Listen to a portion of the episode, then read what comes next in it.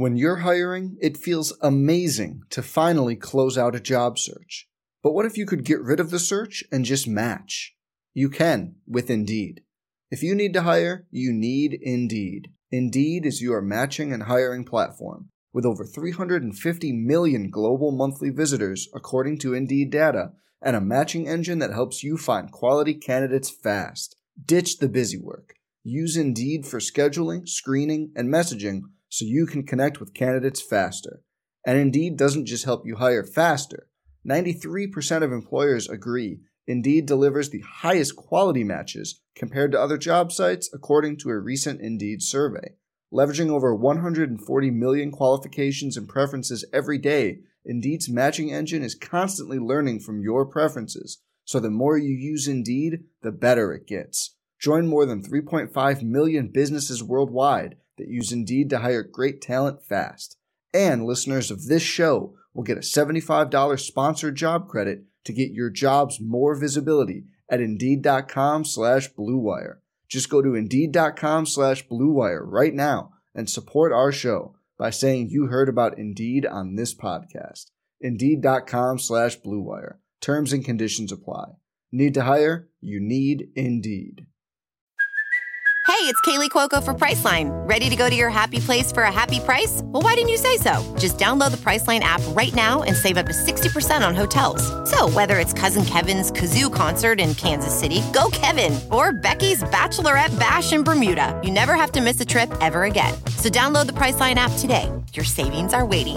Go to your happy place for a happy price. Go to your happy price, Priceline. Now, from Learfield, Pistols firing! Touchdown, Oklahoma State! this is the Oklahoma State Cowboy Insider. Here is your host, Dave Hunziker. And welcome to another edition of the Cowboy Radio Network Insider. We're in San Antonio for the Alamo Bowl. It's finally here. One of the best matchups of the college football bowl season. Two top 15 teams, Oklahoma State and Colorado. Two teams that played for a conference championship the first weekend of December, making this one of the rare treat elite matchups of the bowl season here in San Antonio.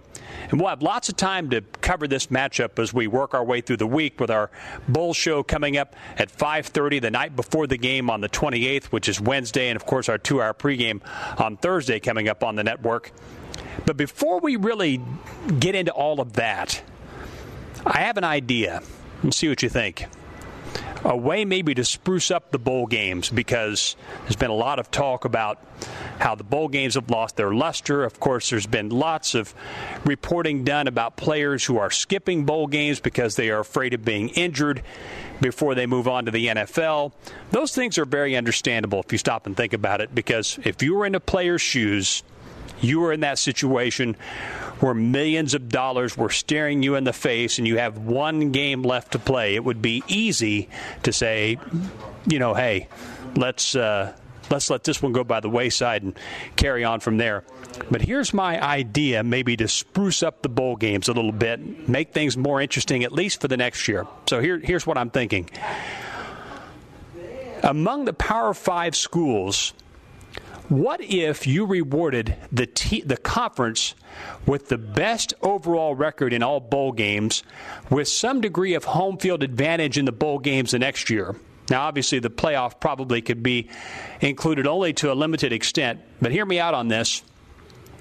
The, the conference and the Power Five, with the best record in the bowl games, would be guaranteed the next year that all of their bowl spots, all of their bowl games would be played within their geographical footprint. So, in the Big 12, for example, if the Big 12 finished with the best bowl record among the Power Five teams, all of the Big 12 Conference bowl games would be played in the Big 12 region. So the Cactus Bowl would go away. Might be replaced by the Sun Bowl in El Paso. Might be replaced by the Independence Bowl in Shreveport. You would lose the game in Orlando. And you might replace it with one of those two games I mentioned, the Sun Bowl or the Independence Bowl. Or maybe you negotiate a spot for West Virginia to stay close to home. Maybe the bowl game in Charlotte becomes a West Virginia spot it seems that the bowl games need something like Major League Baseball needed something to spruce up the All Star game. Uh, several years ago, they decided the winning team in the in the All Star game. That league would have the home field advantage for the World Series. Made the All Star game very meaningful. Could we apply the same concept to the bowl games? The Power Five Conference, with the best record in bowl games in a given year, the next year, they play all their bowl games within their geographical footprint. And they'll keep doing it until somebody has a better record. Then it shifts. And there are probably enough bowl games within all the conference footprints to make that happen.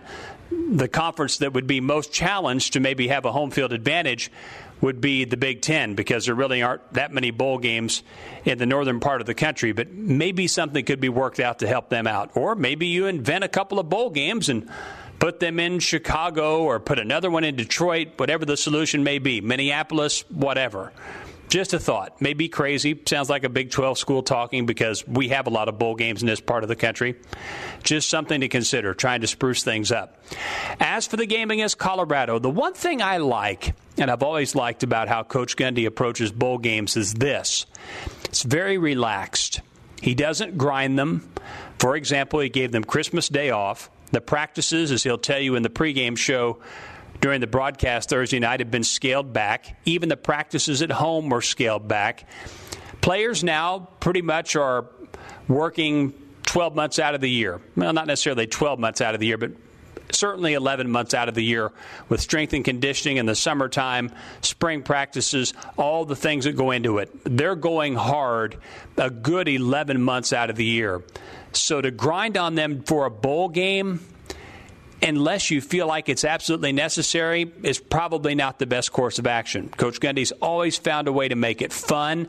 You can bet almost for sure that there will be some sort of gimmick play, if not more than one, in the game against Colorado this week because he's always found a way in bowl games to pull out trick plays and make it fun, uh, especially when the games are close and competitive. You know, you remember James Castleman two years ago in the Cactus Bowl. You had the jump pass by Keith Toston in the Cotton Bowl for a touchdown down near the goal line out of the Wildcat in 2009. There have been double passes.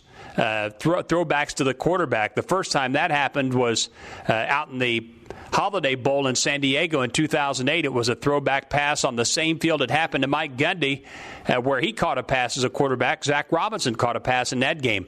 He finds a way to make it fun and uh, keeps these guys engaged because after a long season, especially one when you were playing for a conference championship, you lost the last game of the regular season, so you didn't fulfill that goal.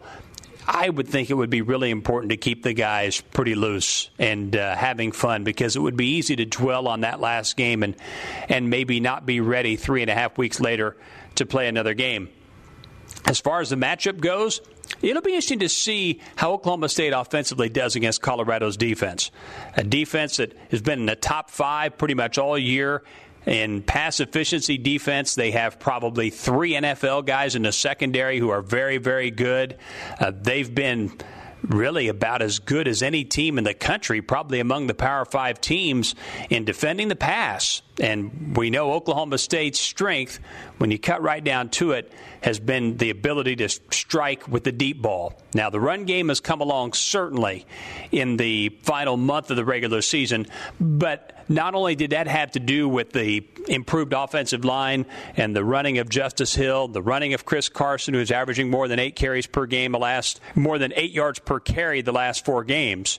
It's not only that, but it's the fact that there's always a threat of the deep ball, and uh, teams have to sort of pick their poison to decide hey, are we going to stop the deep ball or are we going to stop the run? Colorado might be able to do both. It's going to be interesting to see how this plays out. It's a very compelling matchup. I think there's some school of thought that Oklahoma State defensively matches up pretty well against Colorado. You could make a comparison, maybe Colorado offensively might resemble TCU a little bit. Now, you can only hope the defensive effort is as good against Colorado as it was against TCU. It's a pretty good emphasis on the quarterback run game. Uh, so you might be able to make that a reasonable comparison. Uh, but the thing is, when it comes right down to it, I think in these types of bowls, which team is motivated, which team is ready to play from the start. You'll hear Coach Gundy talk about that in the pregame show.